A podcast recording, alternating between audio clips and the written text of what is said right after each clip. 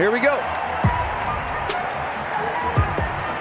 What a treat for the crowd. What a treat for the people at home watching this. 29, 29, 8 and 8. Three swings. You can take one. Smart. There's One for one. Certainly a home run derby where records have been shattered. Three swings for Joc Pederson to hit two homers.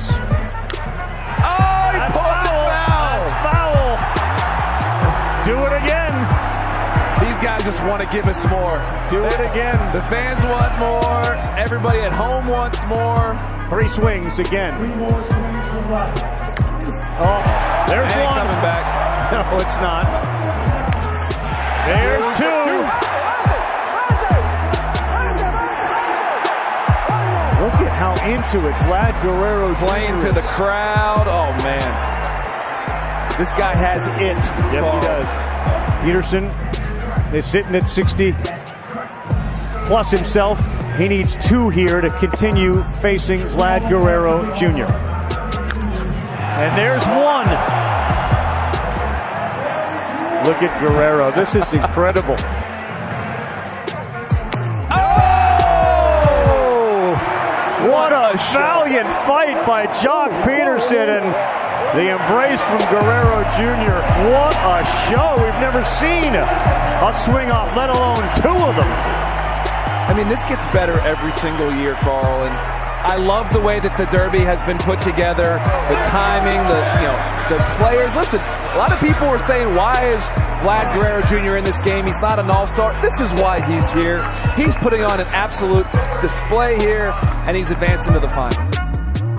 What a performance by Vladimir Guerrero Jr. This rookie, 20 years old, comes in even with some of the players questioning whether he belonged there, and then hits a ball off the scoreboard, takes Joc Pederson to triple overtime, hits a record 91 home runs, really set himself on a level of being a Josh Hamilton type performance in the home run derby, one that I think we'll remember for a long time. I don't think that that's just a, a Toronto perspective either. I think this is one of the best home run derby performances that anyone has seen in the course of the last 10, 20 years. This is At the Letters. I'm Ben Nicholson Smith, and this podcast, of course, brought to you by the all new 2019 Ford Ranger. I have a guest coming up later in the podcast, Ben Lindbergh, the co author of The MVP Machine with Travis Sawchik. Really a great book about baseball player development and lots of applications to the Blue Jays. So we'll get to that in a couple minutes. But first, I was at the All Star game this week, and I want to recap just a couple of the takeaways uh, that I had in Cleveland, being there for the home run derby and being there for the All Star game. It was pretty cool. I think that the highlight, obviously, was seeing Vlad Jr. hit 91 homers. I mean, that was an incredible, incredible performance by Vladdy, and I think it put him on the map to an extent. I know in Toronto, we've known about Vlad Jr. for a long time. We've watched him for what, 60 games now, a couple hundred plate appearances. We're used to Vladdy and we're used to the kind of personality that he shows and the power that he has, even if he hasn't shown it that much in games. But this was the chance for Vlad Jr. to show off in front of a national audience. And it was really impressive to see him do what he did. And even the reactions afterwards, you have great access to players at the All Star game. So I was able to ask guys like Kris Bryant or Clayton Kershaw or CC Sabathia, just in a, in a pretty casual way, what did you think of Vlad Jr.? Because that was a topic that people were were thinking of and talking about. And to a man, they were all really impressed. Alex Bregman also on that list. Uh, Marcus Stroman, of course, hyping up Vlad Jr. So it, it was cool to see these superstars, these MVP or Cy Young winning players, really impressed by Vlad Jr. And the youth is something that stuck out too, because in Sabathia's case, he has a son who's 15 years old. Tony Clark has a son who's 17 years old. So when these guys are asked about Vlad Jr., they're kind of comparing him to their kids. And Vlad is really a kid himself to an extent. I mean, he's not much older than those teenagers. Vlad Jr. himself was a teenager until a couple months ago. So to do that, just incredible. And I think he's got a big second half coming up. But of course, you know, it wasn't just Vlad Jr. The All Star game itself was was pretty good, competitive, under three hours, good pace to it, well pitched, well uh, defended. You had some some big moments offensively with Joey Gallo hitting a home run, and it was a good baseball game with a lot of great players. Marcus Stroman, of course, didn't pitch in the game. He was telling us that it's good. It's good. I think this little break should be perfect. I have a little workout series I'll do over the next few days, traveling with my BFR system. So I'll be good, man. I'll be good. I'm excited. Throw bullpen Friday and then hopefully be out there throwing rockets on Sunday. He's sidelined for now. He knows he's going to be traded. I mean, that was that was really my takeaway from talking to Stroman on the Mondays. How clear it is for him that his days in Toronto are numbered, barring a, a further setback on the health front, and he's come to terms with that. I mean, I think that at this point he's been through trade rumors long enough to know that this is just what's going to happen in the next couple of weeks. So he seemed pretty at ease. He really seemed to enjoy the experience. And as a first time All Star, that makes sense. He's surrounded by all kinds of other All Stars. He's able to really connect with them, talk pitching with Gerrit Cole, talk with Mookie Betts or JD Martinez about whatever it is life, pitching, hitting. They have lots to discuss, and it's a pretty relaxed environment for these guys as much as they have a lot of demands. It's not a game that counts on their final stat line. So the pressures of the daily grind are a little bit removed for them. And I think Stroman really, really enjoyed that. So we'll see if he's able to make his start on Sunday as anticipated against the Yankees. But that's a big one because clearly how he performs will either give teams a, a real sign that things are okay, or it could be a, a, warning for them that Stroman needs a bit more time to recover. So we'll see how that goes. In the meantime, I have a conversation here with Ben Lindbergh of The Ringer about player development, about the Toronto Blue Jays, high performance, about getting the most out of players. I enjoyed reading Ben's book, The MVP Machine, and I enjoyed this conversation, so I hope you do too.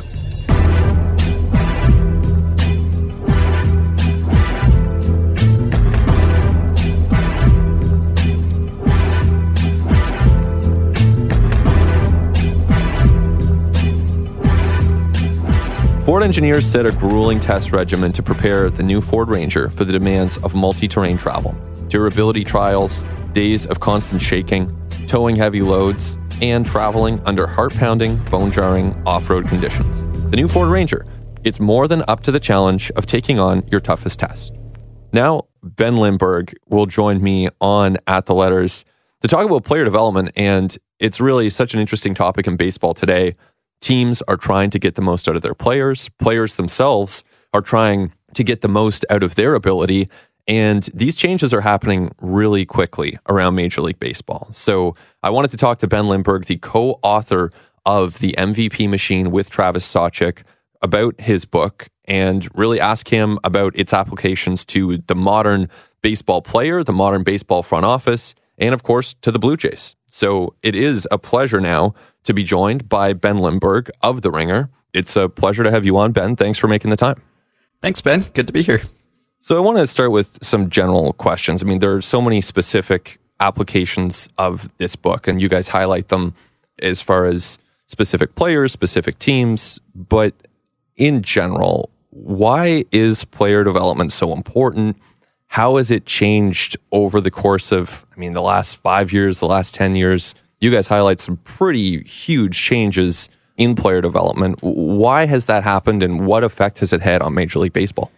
Yeah, we really think that this is the area of greatest innovation in the game today. This is the place where teams are separating themselves from the pack, where players are learning to change the trajectory of their careers. And there really hasn't been a book about player development before. I mean, there have been coaching manuals, but the sort of narrative story about player development we think has been sort of underserved by the vast baseball library in the past because I think it's tough to write about player development. This is stuff that's happening behind the scenes. It's in batting cages and bullpens and backfields. I mean, we couldn't even watch minor league games without attending them until the past few years. So a lot of this was really invisible to the typical fan.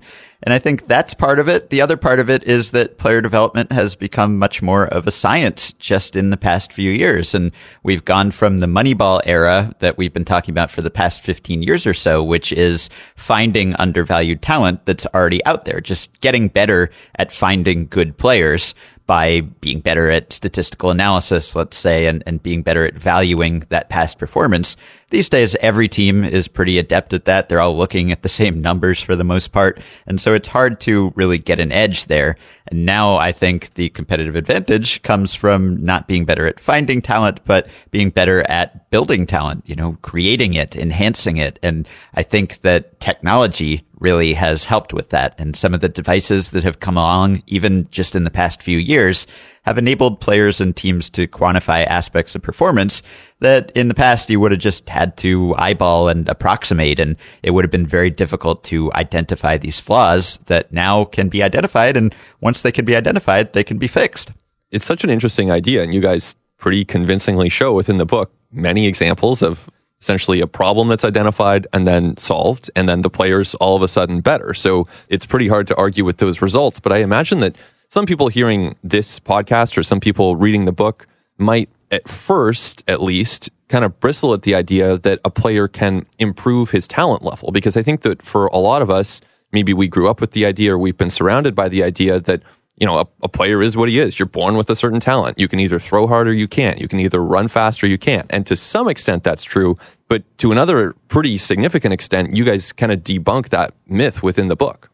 Yeah, that's exactly right. And I think that's what made us want to write the book and tell the story is that that was a really eye opening idea to us because we kind of bought into that. You know, in baseball, you talk about ceilings. Players have certain ceilings. And once those ceilings are applied to them, in theory, they're not supposed to be able to exceed that performance. You know, you say that this guy has a ceiling as a below average player, an average player.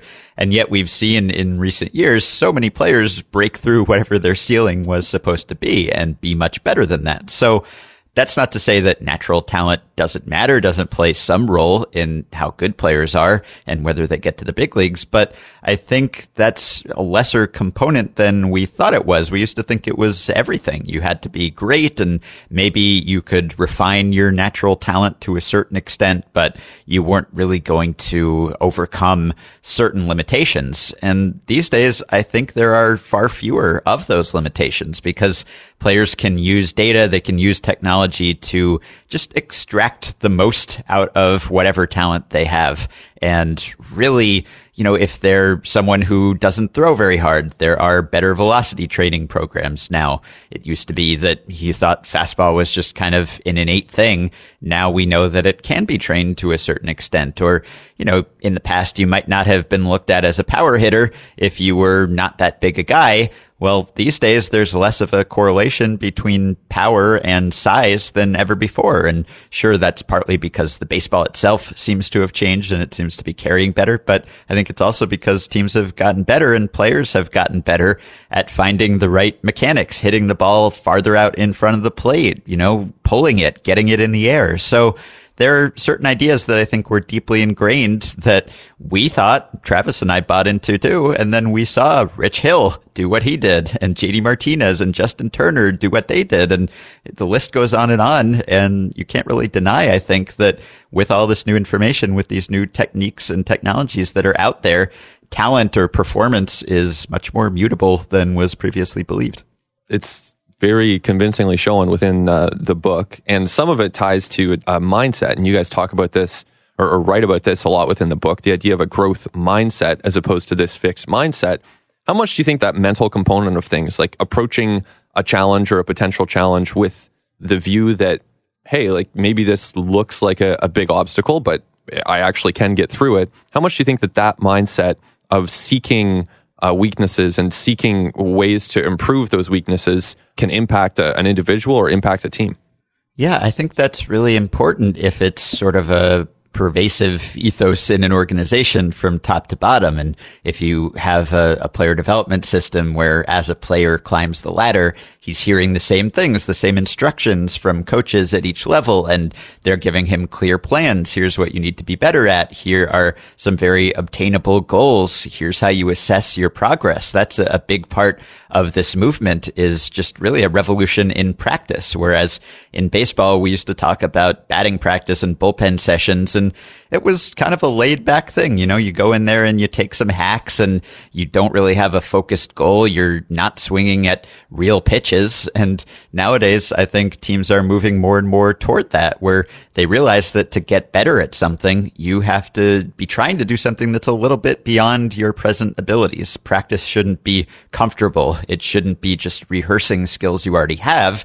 It should be trying to enhance skills and develop new skills that you haven't shown before. So I think that is really pervading the game in a, a really, I mean, important way. And I think that in a sense, you put those things together that this mindset and makeup matters. And what we were just talking about, about how talent maybe governs your destiny a little less than we had thought.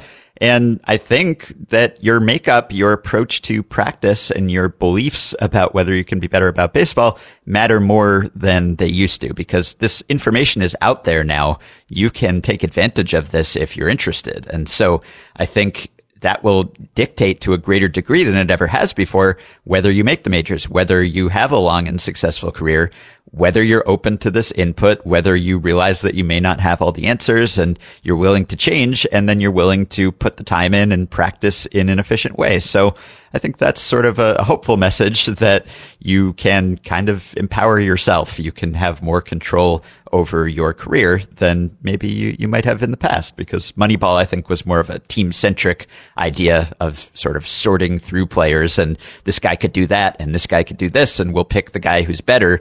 Now I think players are sorting themselves to a certain extent it's interesting. And of course, as you guys write in the book, Moneyball at that time made sense because there was some pretty low hanging fruit out there right. where you could get the OBP or you could get this, you know, reliever who didn't have a big saves total and it's basically free wins out there. So mm-hmm. at that time it made sense, but you know, now things have, have shifted. You know, one of the points that, that you made just a minute ago really resonated with me. The idea that if you want someone to improve, you should probably give them a clear path, some clear advice, yeah. something specific to hold on to and, try to improve at instead of just saying go out there and post a better ERA next year. Yeah, exactly. And that was a, Branch Rickey philosophy, actually. So a lot of these new ideas that we talk about in the book, we also trace how they're, they have precursors. You know, people said some of these things in the past, but maybe the game wasn't quite ready for them or the technology wasn't there to make the most of them. But that was something that Branch Rickey would tell his coaches when he was with the Dodgers you know, don't tell a, a, player that he has to strike out less unless you also tell him how to achieve that goal. Otherwise, you're just telling someone be better, basically, without telling them how to get there. And that can be very frustrating. And I think teams were doing that up until very recently, and some still are because, you know, the one team that we focus on the most in the book is the Houston Astros because I think they really pivoted to player development first. They understood that there was this great opportunity that this was going to be the next frontier of the game. And they invested very heavily and overhauled their whole player development system. But as recently as, you know, 2011, 2012, when they hired Mike Fast away from Baseball Prospectus and he played an important part in their using this information and translating it to the field. He said when he got there, he found that their player development instructions were the same thing that Branch Rickey had warned against. You know, just your command has to be better. They would tell players heading into the offseason and they wouldn't give them any insight into how to achieve that. And I think now, if you're in the Astro system, if you're in a lot of other systems uh, to an increasing extent, once you get in there, once you're a pro, you get a full workup. Really, day one, you get the cameras trained on you, you get the sensors attached to you, you get all of this information, and hopefully it's communicated to you in a way where you understand, okay, here's what I could be better at, and here's how I actually accomplish that. It makes so much sense. It would be like telling you or me, hey, just write better articles or have a better podcast. I mean, okay, right. uh, sounds yeah. good. I'm up for that. To. But yeah, how? Sure. yeah. yeah. It's so applicable really in, in any field. And it mm-hmm. seems like the Astros are leaders in this department. As you guys researched this book and reported it, how big of a gulf did you perceive between, let's say the Astros are the, the leaders here between the Astros and the teams that might rank 28th or 29th or 30th when it comes to getting the most out of players in their system? Yeah, I think there really is a sizable gap. And, and in the book, we focused more on the teams that are at the forefront of this movement. So we didn't really chronicle in exhaustive detail like a team that's doing it terribly wrong. And so uh, maybe, you know, people have asked me since the book has come out, well, is my team good at this? Is my team good at this? And I think there are certain leaders, there are teams at the forefront, you know, the Astros, the Yankees, the Dodgers, and the Rays, maybe. And then there's kind of everyone else. And there's a, a next tier down. So I think there is a, a, really big separation because certain teams recognized that this was the way to go earlier than others. And and they were then more willing, I think, to do things that were sometimes distasteful, sometimes really challenging, like the Astros. Not only did they make a financial investment in acquiring certain technology, let's say, but they were fairly ruthless when it came to kind of cleaning house and turning over their whole minor league staff and expanding their player development staff so that if you weren't on board with the new way of doing things, you were gone. You could go try to catch on somewhere else that would be okay with that. But the Astros and some other teams, they're looking for coaches who are interested in this new way of instructing players. Whereas in the past, coaching was often about playing, you know, what was your playing experience? That was how you became a coach. Now it's what do you know? What do you want to know? What's your track record of improving players? Are you open to this new information? So I think that's very different. And we seemed to be at a point where there was some sort of parity when it came to Moneyball, when it came to pure evaluation, because every team had some kind of quantitative analysis department. But I think there is still a big gap when it comes to player development and the varying levels of investment because we could see the change even this past spring training. It seemed like every team was starting to at least dabble in some of this stuff. You know, they got a, an Edgertronic high speed camera or they had a Rapsodo spin and movement tracking device in the bullpens at spring training. And so it seemed like everyone was getting on board. But on the other hand, this is more than just buying a certain piece of technology and having it on the field somewhere. You really need a, a full fledged system and people who buy in at every step of the way. And that can take some time to develop.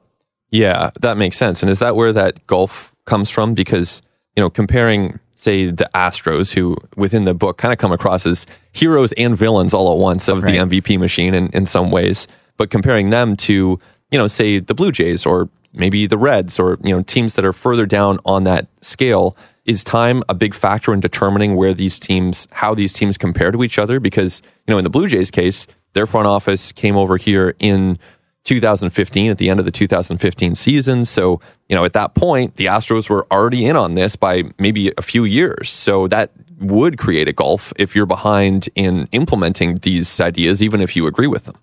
Yeah, I think that's part of it. And in the Astros case, uh, there's a quote in the book from someone who was with the Astros and told us, you know, I don't know if any team has cleaned house as aggressively as the Astros did when Jeff Luhnow took over and just turned over the scouting staff, the player development staff, downsized the scouting staff in a lot of ways, just dismissed the pro scouts. I mean, this is going against baseball tradition. And it's obviously there are aspects to that that aren't great, you know, getting rid of a, a, lot of people who were counting on that employment.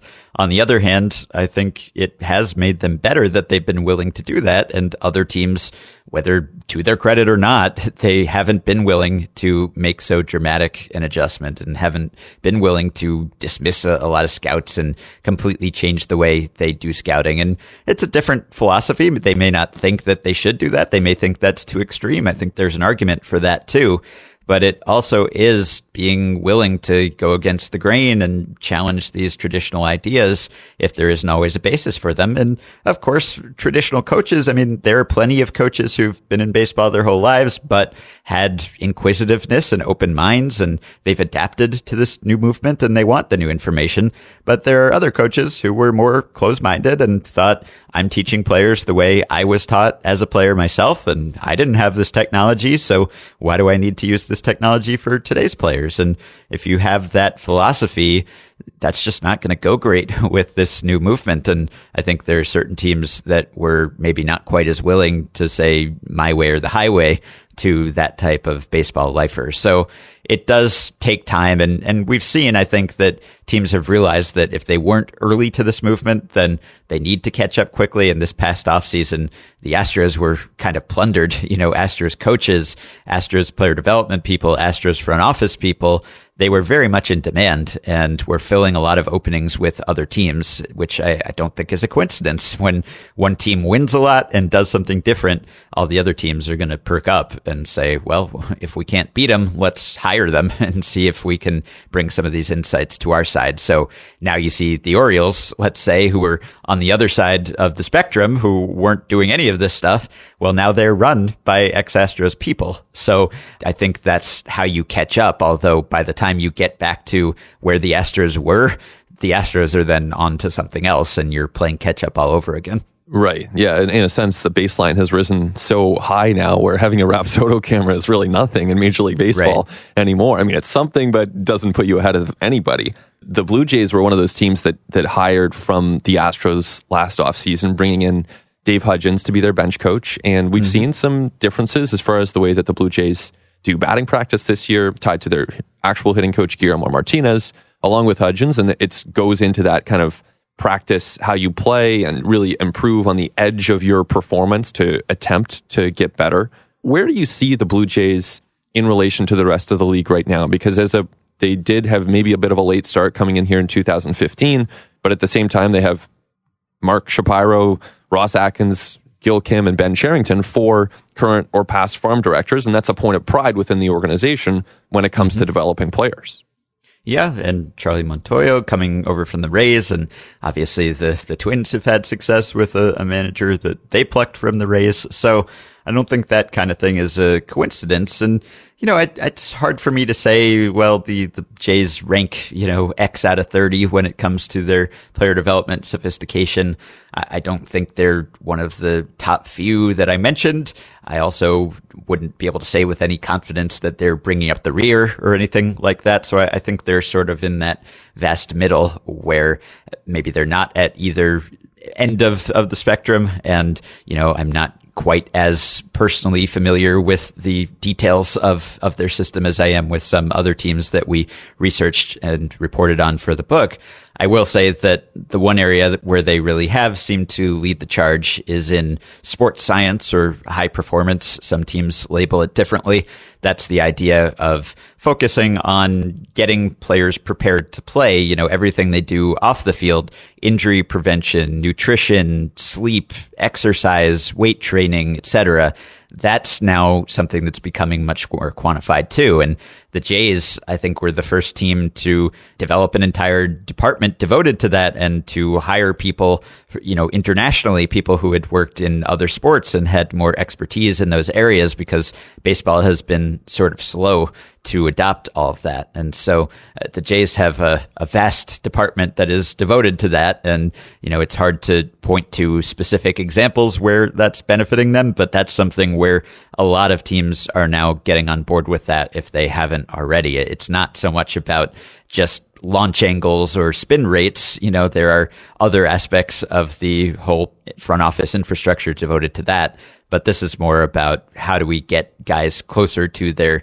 physical capabilities? How do we put them in a position where they can then make these mechanical changes to be better at baseball? So I think that's encouraging because that is a trend that other teams are really investing in. And the Jays seem to be the first or one of the first to that movement. I'm really glad that you brought that up because it's been a subject of uh, a lot of discussion here in Toronto over the last few years. And really most of the discussion, at least, you know, privately behind the scenes and, and some of the public discourse around the high performance has been extremely negative here in Toronto. And that probably comes from being the first. It was something that caught players off guard. And you heard over the years, say in 2016, when this was first implemented, if a player was, you know, they see a post game spread and it's mostly healthy food, they might make comments like, Where, "Where's the chicken wings?" Like right. this, these are comments that players, veteran players, for the most part, they made, and they ex- had a certain expectation, and this high performance went against it, and there was a lot of pushback. So reading the way you guys describe sports science and high performance and the importance of it, it was kind of just a useful reset for me because to some extent, you kind of get sucked into this, you know, this group mentality of questioning high performance and, you know, not in a really significant way, but you're just, you're pulled into the negativity around it. And then mm-hmm. reading what you guys wrote, it was such a reminder that, no, this is actually like so helpful. Make players sleep and eat and be hydrated and just have those, have in some cases, these basic things be taken care of in ways that they hadn't before. Yeah, and I can't speak to the specific implementation on Toronto's end. I, I, tried to talk to some people from the Blue Jays sports science high performance department while working on the book, and those requests were rebuffed, which I, I understood. There were some people who didn't want to talk to us because they felt like whatever they were doing was some kind of competitive advantage, and so they didn't want to broadcast it publicly. So you know, I can't say whether they're doing sports science the best just because they were the first, but I think the initiative, the desire makes a whole lot of sense. And sure, sometimes these changes are going to be uncomfortable. And we saw that when this Astros regime took over. And of course, they were losing and were terrible for a few years, which was part of the friction. But also, players didn't like the way they did things. They didn't like all these numbers. They didn't like defensive shifts, et cetera, et cetera. I mean, no one who has made it to the pinnacle of their profession and then is suddenly told, Hey, you're doing things wrong, or we could do everything better. And why aren't you doing this? And why aren't you doing that? Of course, I think it's natural for there to be some defensiveness there. And sometimes people aren't going to fit in with the new system. They aren't going to like it. And, and sometimes there are legitimate reasons for that. You know, we write in the book about how there are privacy concerns when it comes to some of this information extending into players' lives off the field. You know, it used to be you left the ballpark and unless you were Mickey Mantle being tailed by private eyes or something because you were carousing all the time. For the most part, your business was your business. And now, you know, you might, if you're a minor leaguer, be subjected to all sorts of tracking and monitoring so that if you're out drinking or something, your employer's going to know about it. And none of us would probably want that to be the case in our own job. Definitely so not. I under, I understand why there is uh, some suspicion there. And, you know, minor league players are not currently part of the union and they are not protected in the way that major leaguers are. So I think there are some concerns there, but teams will tell you, well, we're just trying to make these players better. And most of the players we talk to do think that's the case and that their interests and the team's interests are typically aligned, that they're both interested in just making players better at baseball. You know, there are I'm sure some players who will be hurt by that additional level of knowledge if they haven't been already. But I think for the most part, they're grateful if, if they're open to this new information that they can possibly be better. And, and there are players who, you know, didn't realize that they had sleep apnea or something and they were feeling lethargic all the time. And then suddenly they're sleeping and they're way better. And these things happen. So I think there is something to be said for paying attention to all of that, to jet lag, to recovery, to, you know, the proper sleep schedule and, and eating the right way. I mean, these players, they stand to make millions if they are effective. They stand to make their teams millions if they're effective. And so in theory, it doesn't really make sense to, you know, give them junk food all the time because that's not going to put them in the best position to succeed. You would think not. Far more important to do the research and and implement that in a way that doesn't come across as too abrasive. And I do think, you know, right. not to totally let the Blue Jays or Astros off the hook here because the Astros and their implementation at sometimes were quite abrasive and mm-hmm. the Blue Jays didn't implement their high performance team as well as I think they probably should have in hindsight. There were times that star players on that team ran into conflict with it. And if that's happening, then it's not being implemented, even if the ideas themselves have a lot of legitimacy. Right. And that is so important for this process. And that's something that I felt well positioned to write about because my first book with Sam Miller, The Only Rules It Has to Work, was about us, our, our, you know, stat geeks coming in and running a professional team the independent league Sonoma Stompers for a summer. And we had all these, we thought bright ideas and we're going to do this shift and we're going to have batting orders that look like this and we're going to sign these players. And we found that when we actually got there, we really had to figure out how to persuade players and coaches to go along with us. We didn't want to just be tyrants and say, do this, do that because the owner said so. You know, we want them to be on board with it or else they're going to be grousing. They're not going to really give their all and they're going to resent our presence. And we had some struggles with that, you know, partly as a result of the messaging that we employed that wasn't the best way to go about it. And so I think a lot of major league teams have run into that same problem. You know, you have these insights perhaps in the front office. You know that players should do this or should do that, or this guy, he hits the ball hard, but he hits it right into the ground. And if he could just change his swing and hit the ball up, he'd be really effective. Or this guy has a great pitch that he doesn't use enough because there's this philosophy of establish your fastball and fastball first. And, but this guy's got a great slider and he should throw that more.